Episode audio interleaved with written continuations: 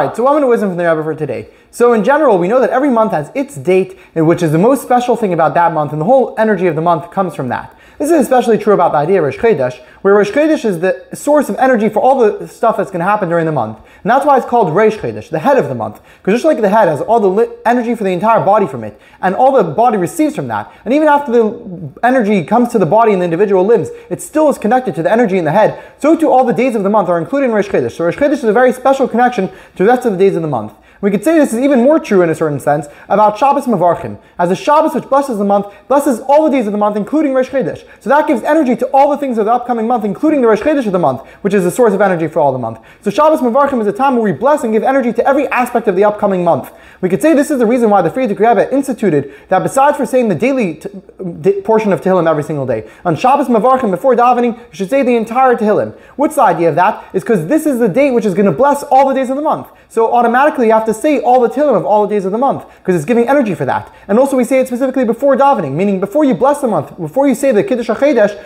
you have to be able to mention the idea of the, all the Tehillims of the month in order to be able to have the proper energy to be able to bless all the days of the month.